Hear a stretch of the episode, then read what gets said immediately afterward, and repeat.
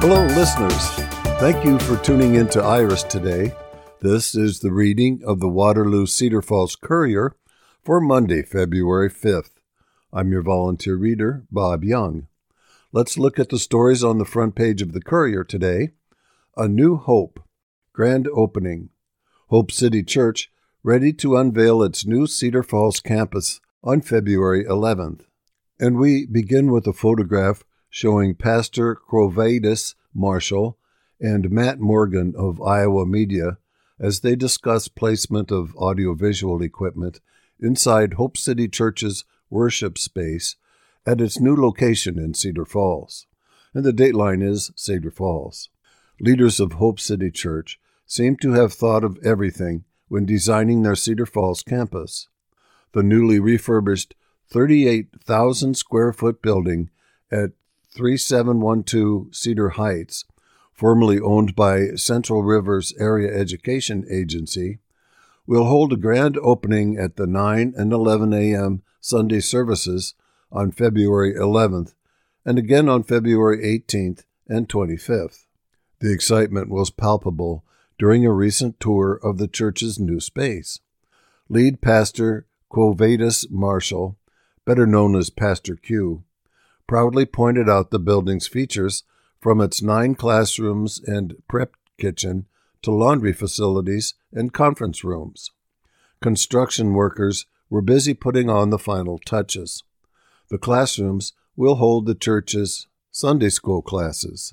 Quote, Parents can drop their kiddos off before services, Marshall said.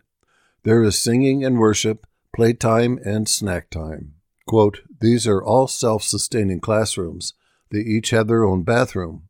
There are cameras in each classroom, and a security officer is on the premises at all times. Safe, clean, and fun. That's our focus. If you get them here, we'll do the rest. Unquote.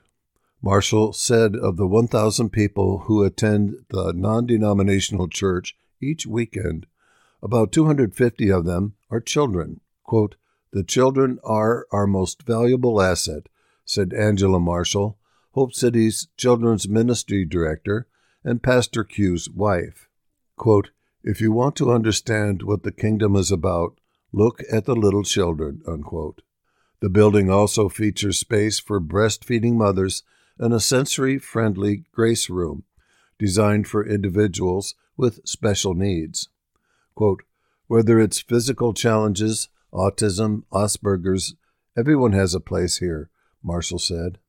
The church also boasts a coffee shop with a full coffee bar and church merchandise, a large lobby bathed in natural light, workspaces for its 29 employees, and roomy multi-purpose rooms.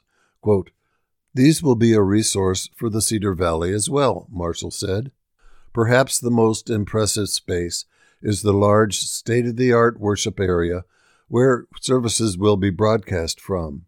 Hope City also purchased the building next door at 3706 Cedar Heights Drive that will eventually house a teen center. Huff Construction is the general contractor for the $6 million project with financing through Farmers State Bank. Quote, I believe this is the first new church in Cedar Falls in about 20 years, Marshall said. The city has been great to work with. While many churches have seen their congregations dwindle, Hope City continues to grow, drawing hundreds of visitors each week, some from as far away as Cedar Rapids and even Des Moines. About 3,000 people call Hope City their church home, Marshall said. We reach about 20,000 more on KWWL on Sunday mornings and about 4,000 to 5,000 online. Those are remarkable numbers for a church that launched in a private home just eight years ago. We had 210 people at that first service, Marshall said. The church's executive director of operations, Tracy Clayton of Cedar Falls, has been with Hope City from the beginning.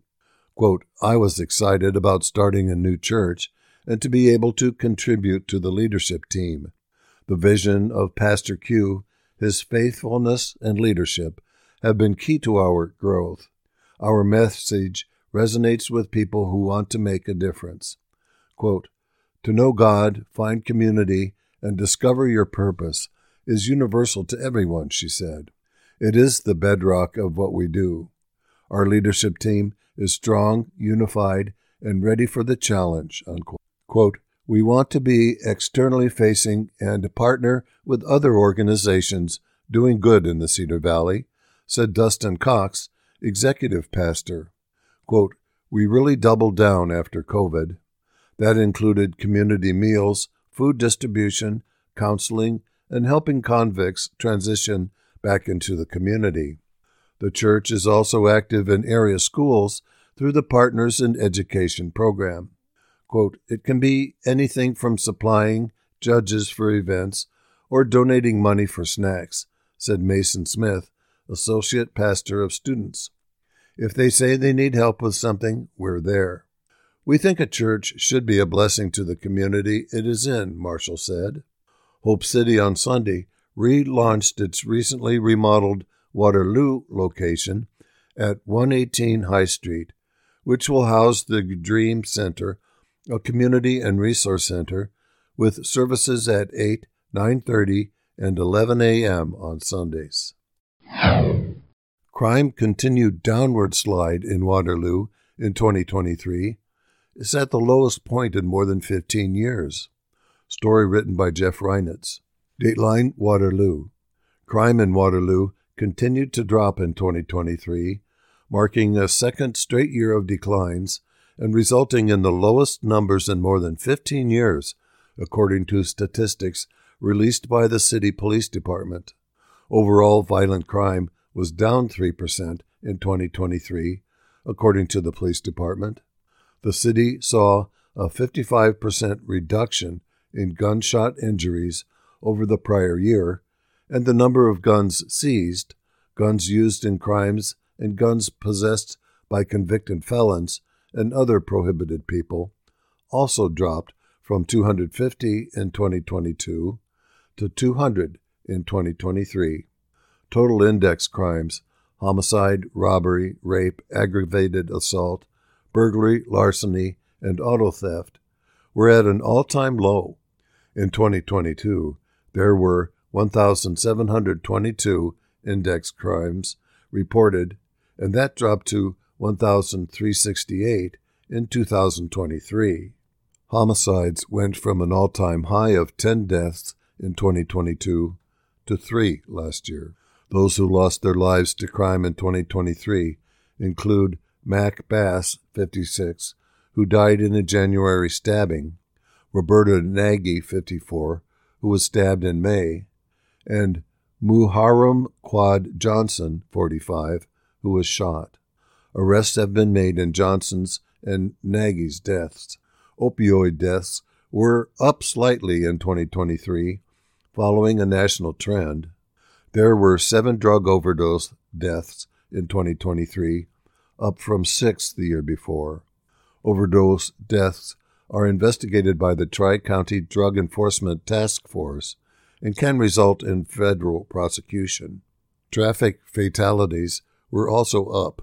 Eight people lost their lives to crashes in 2023, up from three the prior year, even though overall crashes were down 1.48% last year also brought expanded training opportunities through the Waterloo Police Racial Equity Training Fund. The police department provided diversity, equity, inclusion, and belonging training from Leader Valley, along with the law enforcement ethics training presented by the Robert D. and Billie Ray Center through Drake University under the Josephson Exemplary Policing Initiative. Okay, now let's turn the page to the Cedar Valley section. Council takes up $7 million Hearst Center renovations. Dateline Cedar Falls. The preferred concept for rebuilding the Hearst Center for the Arts is a hybrid of both new construction and renovation of the current space.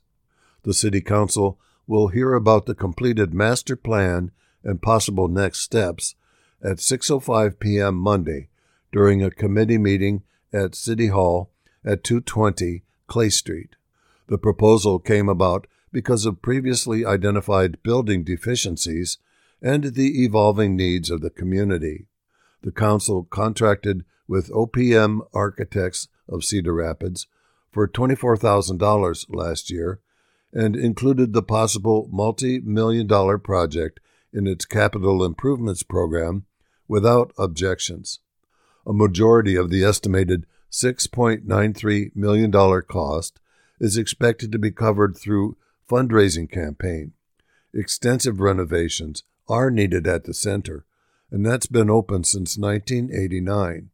The plan has been in the making for several months. It includes an addition and renovations to the 12,000 square foot building at 304 West Seerley Boulevard in the College Hill neighborhood. The Council will also consider a resolution to adopt the Image College Hill Vision Plan on Monday night. Mayor Danny Laudick believes a majority of the Council will support the plan, which will guide revitalization of the area. It previously drew concerns about potential zoning constraints and the scope of the area included. The Council, before the election, rescinded the plan originally adopted in 2021. Former Mayor Rob Green vetoed the action, but a supermajority overruled him. Councilmember Aaron Hawbaker asked city staff to present a plan for areas of College Hill requiring the most attention.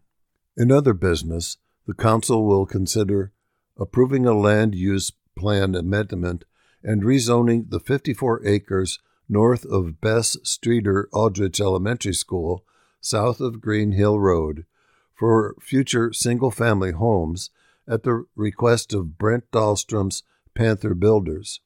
The hearing was delayed last month after Council Member Kelly Dunn was supported in a 5 to 2 vote in wanting more information about the proposed changes to a buffer near the Dry Run Creek.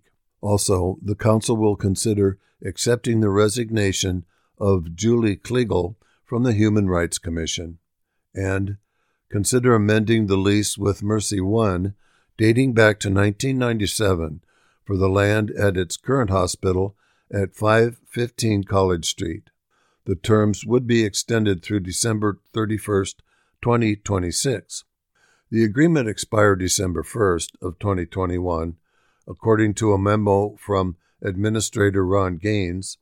Mercy One will pay $15,120 for unpaid rent and interest. The Council will consider approving the purchase of two parcels for $66,000 from the Iowa Department of Transportation, given up during the reconstruction of Highway 57 West 1st Street. The city is working with Habitat for Humanity to utilize the lots for affordable housing. And lastly, the Council will consider executing a three year lease agreement with Century Farms for the city's 390 acres of agricultural land known as the Bells Farm, outside of town off West 12th Street in Black Hawk County and Grundy County. Century was the highest bidder at $401 per acre, or $128,320 annually from eight proposals. Only 320 acres is farmable at a time. The revenue goes into the city's health trust fund. Firefighters probe left behind tent on Brinker Lake amid melting ice. Story written by Jeff Reinitz, and it begins with a photograph of fire crews with the Waterloo Fire Rescue and as they're checking out an ice fishing tent that had been left behind on Brinker Lake in George Wyeth State Park on Wednesday. Dateline Waterloo. Firefighters checked on an ice fishing tent that had been left on the ice at Brinker Lake on Wednesday. Passers by had called in concerns about the tent, which had been sitting on the frozen lake for days because of the melting ice that came with the recent warm weather. Crews with the Waterloo Fire Rescue donned cold exposure suits and approached the tent with inflatable rapid deployment crafts in case the ice gave away. They found the tent empty and packed up the gear to bring it to shore. Police investigate robberies of pizza delivery drivers in Waterloo. Jeff Reinitz wrote this story. Dateline Waterloo. Police are investigating a series of robberies directed at pizza delivery drivers. On January 27th, a driver was sent to a home in the 100 block of Marsh Street around 10:14 p.m. When he showed up, two suspects grabbed the food and ran. Days later, the same driver was robbed again only 3 blocks away, but this time the suspect was armed. On Wednesday, the driver arrived at an address in the 300 block of Sullivan Avenue where he was met by a man with a gun. The gunman took the pizza and fled, police said. It wasn't immediately clear if the crimes are connected. No injuries were reported and no arrests have been made. Mason City man arrested in 2022 homicide outside Waterloo apartment. Story by Jeff Reinitz. Dateline Waterloo. Police have made a, an arrest in the 2022 shooting death outside a Waterloo apartment. Kevon Latrell Anderson, 20, of Waterloo, was found unresponsive with multiple gunshot wounds in a parking lot in the 200 block of Merriam Drive around 11:30 p.m. on November 21st, 2022. He was taken to a hospital and died a short time later. On Thursday, Waterloo police arrested Eric Antoine Hamilton, 23, of Mason City, for first degree murder and felon in possession of a firearm. Bond was set at $1 million. A revolver was found near the shooting scene, and witnesses said Hamilton had lured Anderson to the area with the intent of killing him, according to court records. Hamilton denied being in Waterloo at the time of the slaying, but detectives found electronic evidence placing him in town, records state. The firearm was given to the FBI, which examined the weapon for DNA and found a mixture that included Hamilton's profile, court records state. This isn't the first time Hamilton, a former Waterloo resident, has been arrested in a shooting. He was convicted of trafficking stolen weapons, criminal gang participation, and intimidation with a weapon in a 2019 incident where he allegedly shot at a rival gang member in the 300 block of Fowler Street. No one was injured, but two vehicles were hit by gunfire. He was released from prison in July 2022, just months before the Merriam Drive slaying. Turning the page, we find the Week in Iowa section. In the news, gender identity protections remain.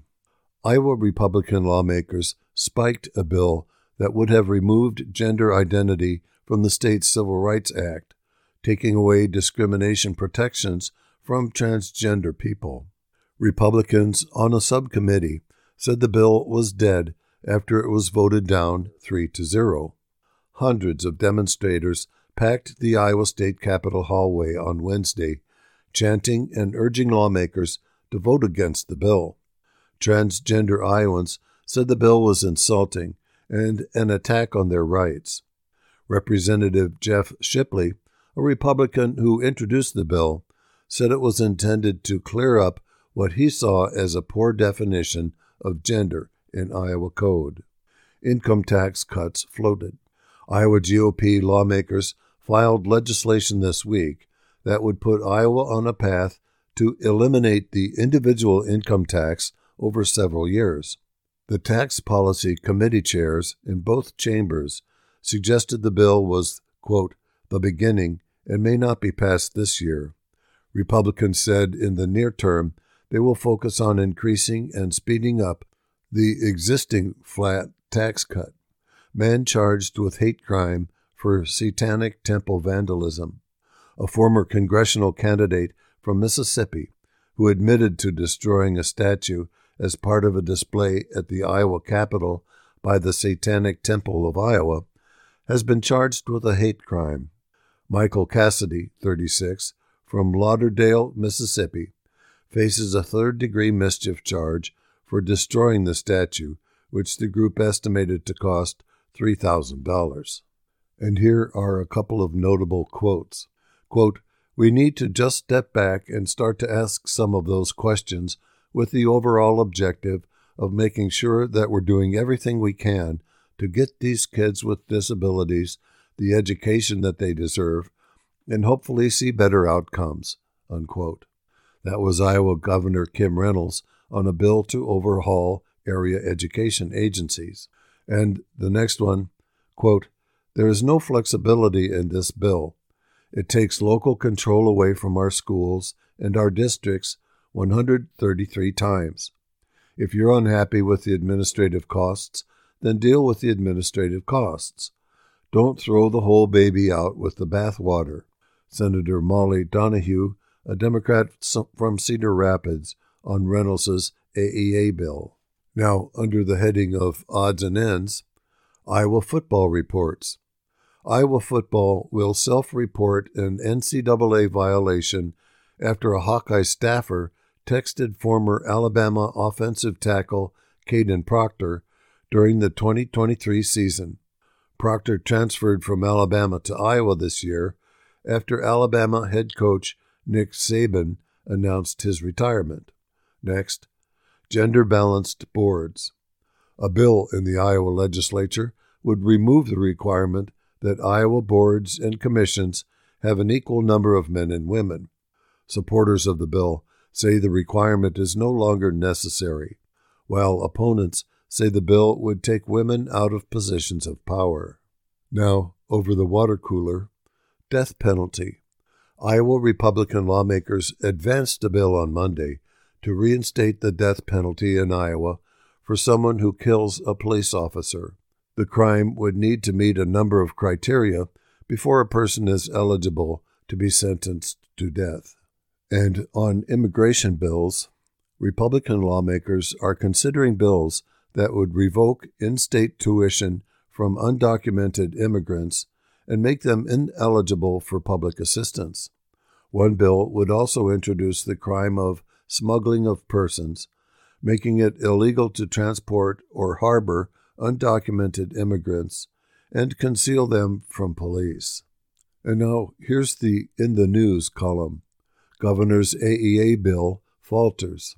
A bill proposed by Iowa Governor Kim Reynolds to overhaul the state's area education agencies that provide special education to students across the state hit its first roadblock to becoming law when House Republican lawmakers declined to advance it out of subcommittee on Wednesday. They said they wanted further conversations before taking more action. Senate Republicans, meanwhile, moved the bill onto the Education Committee, but they said it will see more changes moving forward. Parents of children with disabilities said during the meetings that they were concerned the proposal would weaken special education opportunities in the state. Reynolds goes to Texas border. Iowa Governor Kim Reynolds will visit the southern border at Eagle Pass, Texas on Sunday and join Governor Greg Abbott along with a slew of other GOP governors. The visit comes as Abbott remains in a standoff with President Joe Biden over border and immigration enforcement. Private school enrollment is up. Two thirds of the Iowa students who received $7,600 in private school assistance this school year already attended private school, according to figures released by the governor's office last week. Private school enrollment increased by 7.4% this year, while public school enrollment declined slightly. Incentives for megasite development advance. Project type, size, investment, pay for jobs, are key to qualify. This story was submitted by Erin Murphy, and the dateline is Des Moines. A $93 million tax incentive program designed to lure economic development projects on so called mega sites, projects that span at least 250 acres with investments of at least $1 billion, is advancing in the Iowa capital after it stalled in the waning days of the 2023 legislative session. Iowa Representative Bobby Kaufmann, a Republican from Wilton, said Wednesday that he believes the bill will earn fast approval this year. The proposal was introduced late in the 2023 session and was approved by the Iowa Senate, but shelved by the Iowa House Republican leadership over concerns the proposal was not being given time for proper vetting. Quote, We just didn't have enough time, Kaufmann said, of the proposal's fate last year. Asked if he believes the bill will advance this year, Kaufmann said, I do. The proposal was introduced by the Iowa Economic Development Authority, the state's economic development agency. Under the bill, a qualifying investment tax credit, a sales tax refund, and a withholding tax credit would be available to qualifying projects. If qualifying projects are approved, the program would cost the state $93 million initially and then 18 to $19 million at full implementation, according to projections from the state's nonpartisan Legislative Services Agency. Separately, a local government could provide property tax abatement as an additional incentive, the agency noted. To qualify for the incentives, a project must have the following conditions met. Be located on a site greater than 250 acres, have investments totaling at least $1 billion, be primarily engaged in advancing manufacturing, biosciences, or research and development, and they must create jobs that pay at least 140% of the qualifying wage and provide comprehensive benefits to each employee. And the project will not have a record of violations as determined by the State Economic Development Agency. The bill allows a foreign business to purchase Iowa land in order to qualify for the program, provided the business is from a country that is an ally to the United States. An amendment to the proposal, introduced at a subcommittee hearing Wednesday in the Iowa House, expands eligibility to include businesses with existing facilities that meet the qualifications. Eleven business groups and worker unions testified in support of the proposal. Quote, we need bills like this in the state of Iowa to remain competitive, so we need to support them. Stacy Lovin, the senior vice president of economic development for the Greater Des Moines Partnership, said during the hearing. Debbie Durham, director of the Iowa Economic Development Authority, told the Courier Des Moines Bureau last year that the state missed out on luring a large solar energy manufacturer to Iowa because of a lack of the kind of incentives in the agency's proposal. An agency spokeswoman repeated that during Wednesday's legislative hearing. Lawmakers moved the proposal, Senate File 574, out of subcommittee, making it eligible for consideration by the full House. Convention Center restrooms get $1 million for renovations. Story written by Maria Cooper, and the dateline is Waterloo. The Waterloo Convention Center will undergo more construction, this time on its interior. The City Council could accept a bid for a restroom renovation project at the facility during its 5:30 p.m. Monday meeting. The project, estimated to cost $1.1 million, would include interior renovation of the four existing public restrooms and to add more bathroom fixtures and update the finishes. A family restroom would also be added, as well as a multi-purpose room. The city received five bids ranging from just under 1 million to $1.3 million. The council is expected to award a bid to Peters Construction of Waterloo for $995,697. The project should be complete by this fall. The interior of the convention center was under construction from late 2020 until early 2022. Tax exemptions. A developer constructing eight new twin homes could also be approved for tax exemptions. The homes, similar to duplexes, are in the Prairie Meadows estates behind Home Depot on Hammond Avenue and are located in the city limits urban revitalization area. Joe Robson Rentals LLC is requesting the 14 units valued at $170,000 each to have a 100% tax exemption for three years. They will be located on Omaha Avenue and Morning Dove Drive. The Council could also approve the following giving canines Nico and Axe to their handlers after the dogs' retirements, and a project funding agreement with the Waterloo Development Corporation for asbestos testing of 100 Commercial Street, 118 Sycamore Street, and 128 Sycamore Street that could lead to abatement and demolition of the properties. And lastly, a professional services agreement with ISG Incorporated for $7,000 for an analysis of a roundabout at Ridgeway and Hammond Avenues. Before the regular council meeting, a work session will be held at approximately 4:55 p.m. to discuss a resolution calling for a ceasefire in Israel and the West Bank. And now, listeners, we're just going to take a moment to remind you that you're listening to the reading of the Waterloo Cedar Falls Courier for Monday, February 5th on IRIS. That's I R I S, the Iowa Radio Reading Information Service for the blind and the print handicapped. Now, let's listen to this announcement. If you're anxious about retirement, if you can't stop worrying about your aging parents' health, if you're depressed because you feel like you're losing everyone you love, turn to Your Life Iowa. Anxiety and depression are real illnesses. Let us connect you to someone who can help because mental health is health. Get the help you need to start feeling better at yourlifeiowa.org. We're a free helpline where you can talk, text, or chat 24 7. Brought to you by Iowa HHS. Now let's return to the news stories from the Courier. Reynolds to join Abbott other GOP governors at the Texas border. Story written by Caleb McCullough. Dateline Des Moines.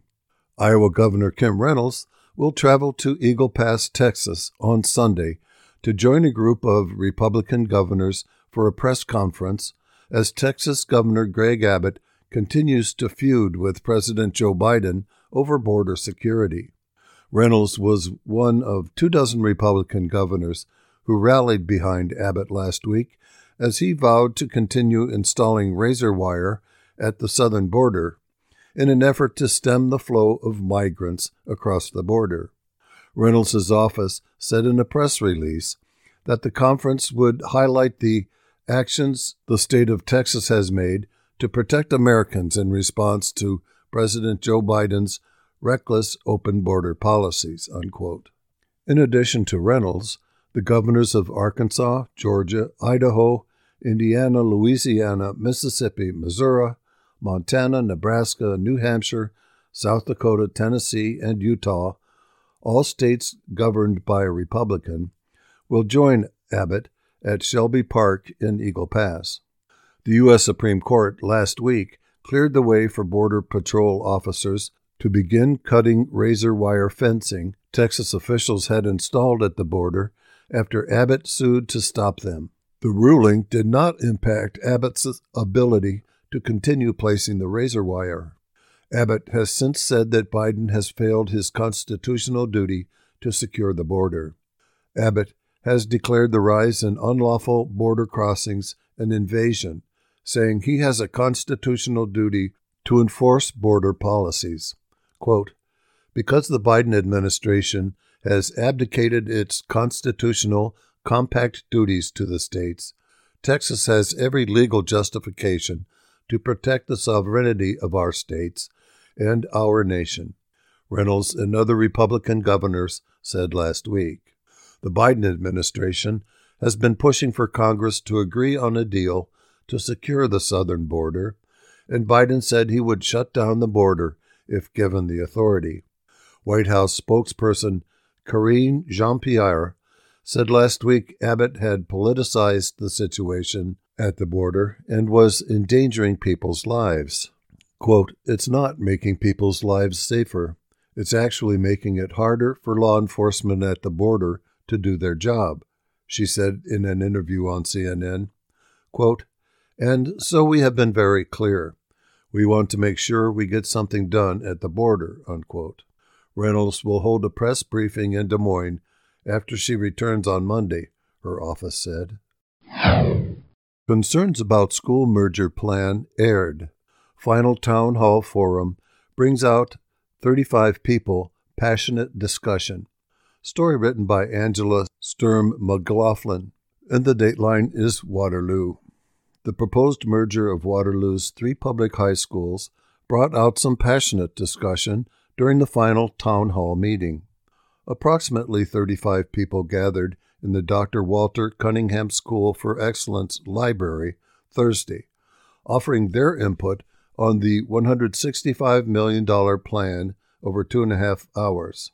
The combined grades 10 through 12 school is proposed for the Central Middle School and Waterloo Career Center campus on Katoski Drive at the western edge of the Waterloo Community School District. Community identity was a theme throughout the night. One attendee interrupted Superintendent Jared Smith as he outlined the proposal, tying it to past slights by the district. He mentioned that the West High School has received more funding because of higher enrollment, and that Waterloo School's boundaries are unfair to the community living in the northeast side of the district. Smith outlined the vision for the new facility, combining East, Expo, and West Highs in an expanded Central Career Center building would result in one of the largest schools in the state with a projected enrollment of 1,980 students. Once the school is built, East and West would become 8th and ninth grade schools. 6th and 7th graders would attend Hoover, Bunger, and Carver middle schools. Smith mentioned the age and condition of both current high schools as a factor in how education is delivered for today's students. Quote, East and West High are still serving our students.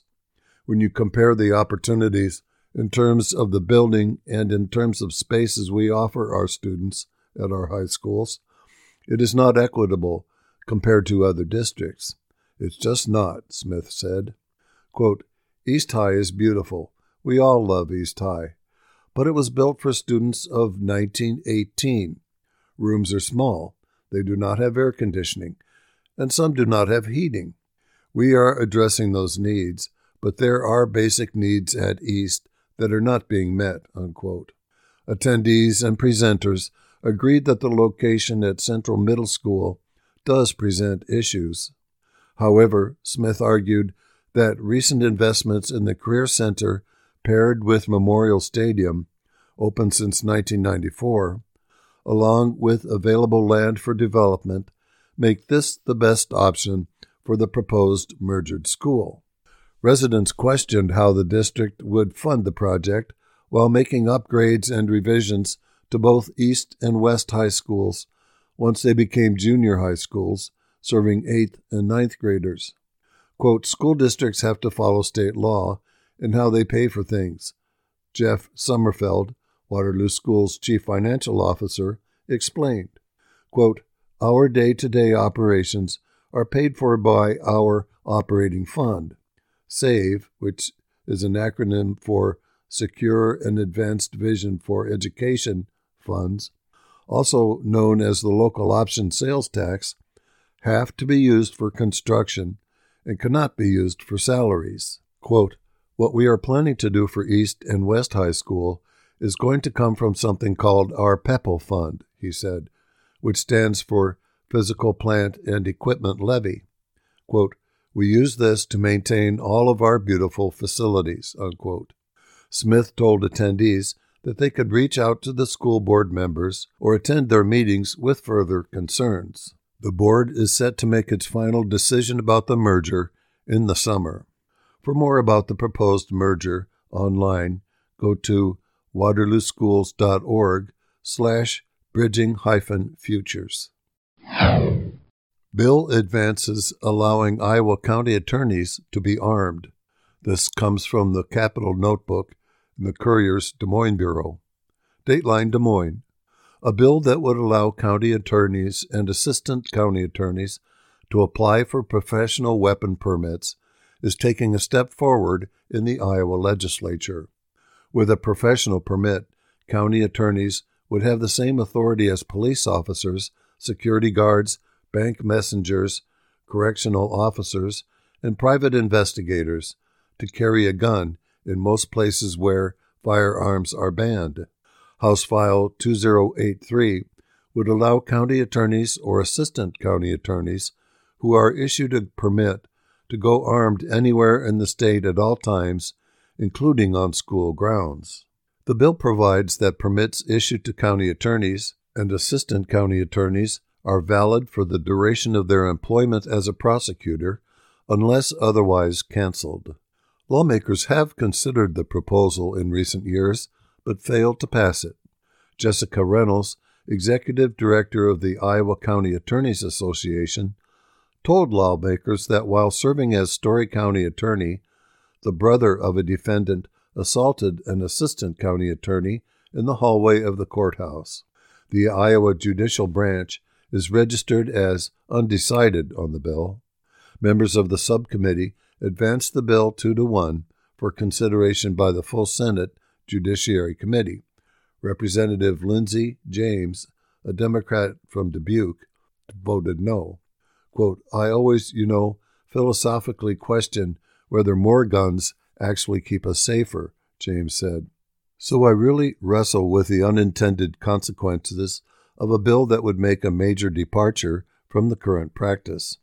Quote, I certainly want to make sure that we have a safe, you know, court spaces, and I would like to see something like an investment in more court security if this is really a concern, she said. Teaching about patriotic holidays.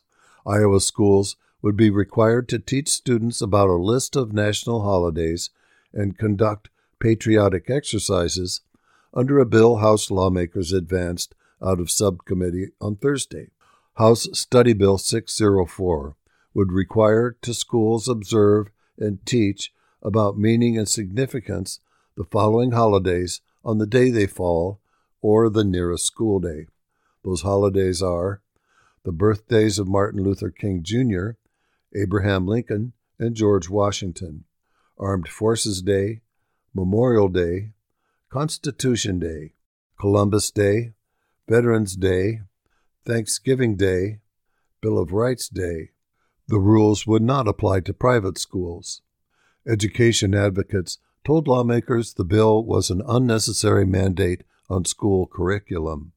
Iowa State Education Association lobbyist Melissa Peterson said the rules written in the bill are also vague and unclear. The bill was advanced by two Republicans on a three person House subcommittee. It is now eligible for a vote in the full Education Committee. Representative Brooke Boden, a Republican from Indianola, said the Department of Education could provide clearer standards to schools if the bill becomes law. Quote, I think we need to make sure that we are teaching our children to respect America and they should know what each of these holidays means. If we as a nation are willing to have these holidays, we should understand them. We should understand them fully. Unquote. Now let's turn the page to the opinion section.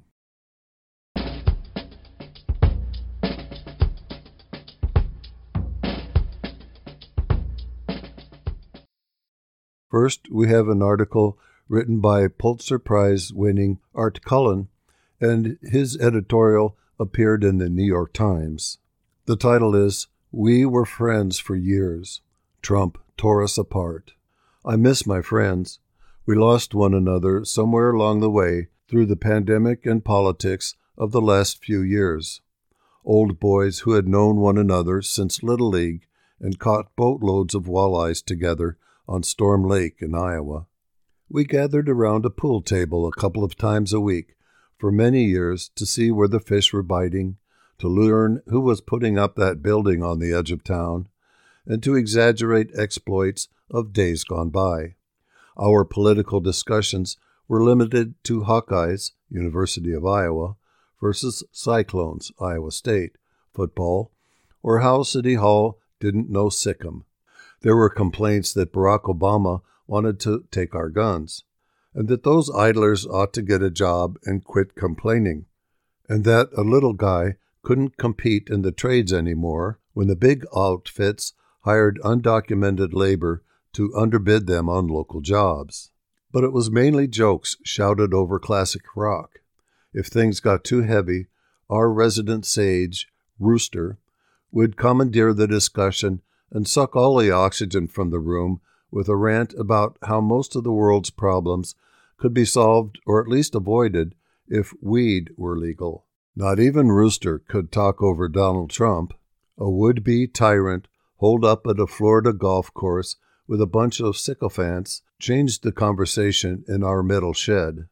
Its walls could not ward off the bombardment of propaganda, lies, and false fears fostered by a half century of justifiable frustration wrought by consolidation, decline, and loss.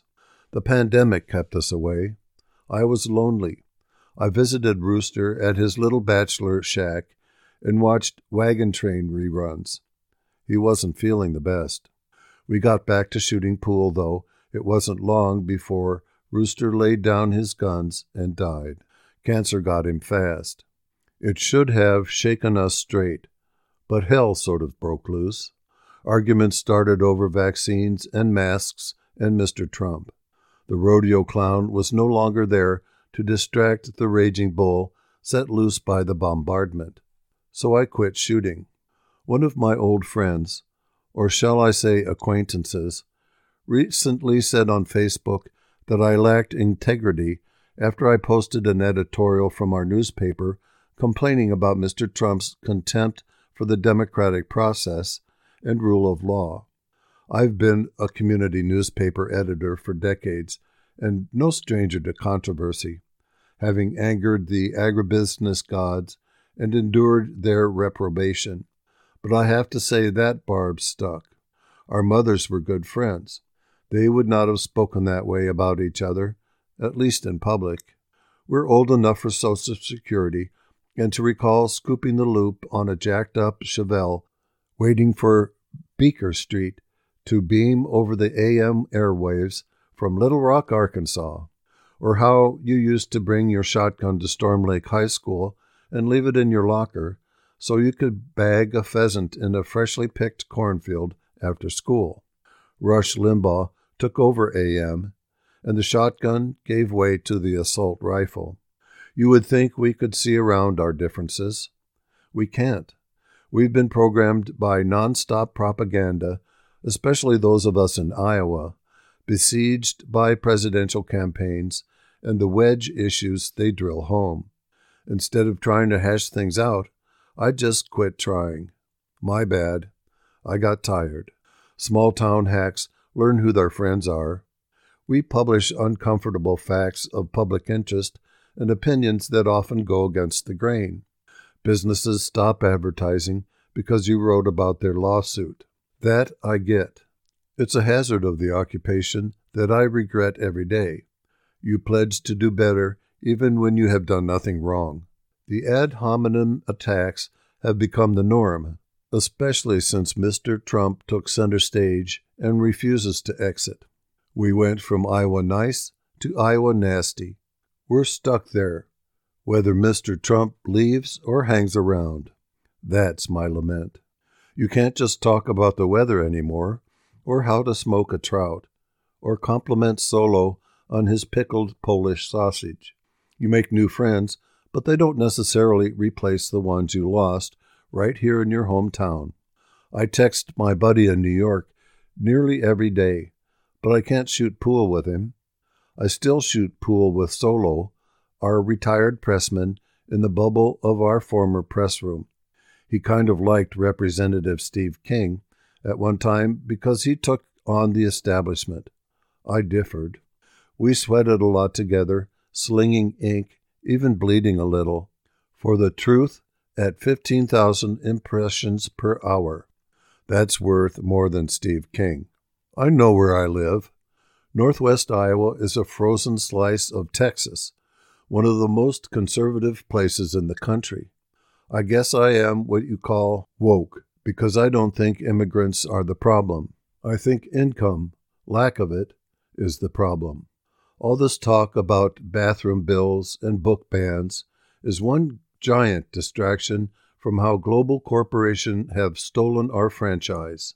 I am not the enemy of the people. Dude, we were in Cub Scouts together. Rooster would have pointed that out in an outrageous way, and he would have ridiculed us all for being that stupid and blind. We would have laughed and cracked another cold one and grabbed some more of that trout. Those were the days. A note to our listeners Art Cullen is the editor of the Storm Lake Times Pilot and author of Storm Lake, a chronicle of change, resilience, and hope from a Heartland newspaper. Now from Vanity Fair, Chuck Grassley is openly opposing tax bill because he wants Joe Biden to lose. It's an open secret in Washington that accomplishing anything to benefit the public during an election year is a tactical blunder for the opposition party. But on Wednesday, Senator Chuck Grassley let that secret slip unabashedly while protesting a bipartisan tax bill. Quote, passing a tax bill that makes the president look good, mailing out checks before the election, means he could be reelected, the 90 year old Iowa Republican told Semafor hours before the bill's passage in the Republican controlled House. Quote, and then we won't be able to extend the 2017 tax cuts. Unquote. Far from mailing out checks, the bill would merely provide a larger tax credit for millions of children in low income families whose earnings do not meet the current qualifications. Grassley was seemingly referring to a 2021 child tax credit that did provide monthly checks for qualifying parents. However, checks are not mentioned in the most recent bill that cleared the House. The bill would also restore business tax benefits that Republicans originally passed in the 2017 Tax Cuts and Jobs Act, including relief for companies with high debt burdens and immediate deductions for U.S. companies investing in research, experimentation, machinery, and equipment while Grassley voted for the 2017 bill that originally provided the business benefits, he argued that the political timing might not be right to extend them now. The implication being that Congress could pass a longer term bill if Joe Biden loses in November and Republicans return to power next year. Quote, There's disagreement by some people on whether or not the bill upsets strategy for 2025 extending the 2017 tax bill, the lawmaker said, and all these things are questions that are unanswered. Unquote. When asked whether Grassley still opposes the bill now that it has passed the House, a spokesperson for the senator said, quote, Your characterization that Senator Grassley feels that it would be a mistake to pass the bill is presumptuous, given that the Senate Finance Committee Chairman Ron Wyden has yet to schedule a Finance Committee markup to consider it. Senator Grassley looks forward to providing input at that time and does not yet have a position on the bill. Unquote. Inducing legislative gridlock to hurt Biden is a strategy that Donald Trump has likewise pursued. The former president is pressuring Republicans not to negotiate with the White House on a bipartisan deal that would sanction tougher border policies in exchange for another round of funding for Ukraine. Like Grassley, Trump doesn't want any bill to land on the president's desk that might make Biden look good or make Washington appear functional under his leadership as November nears. Nevertheless, Trump has denied trying to torpedo the deal for political reasons, instead, claiming he opposes it because it does not go far enough. Quote, a lot of people do call me. They respect me and say, What do you think? The former president said during a trip to Washington on Wednesday. Quote, if the bill is not going to be a great bill and really solve the problem, I wouldn't do it at all. Unquote. Now from the Des Moines Register. Iowa Governor Kim Reynolds' bill defining a man and a woman explained in 75 seconds.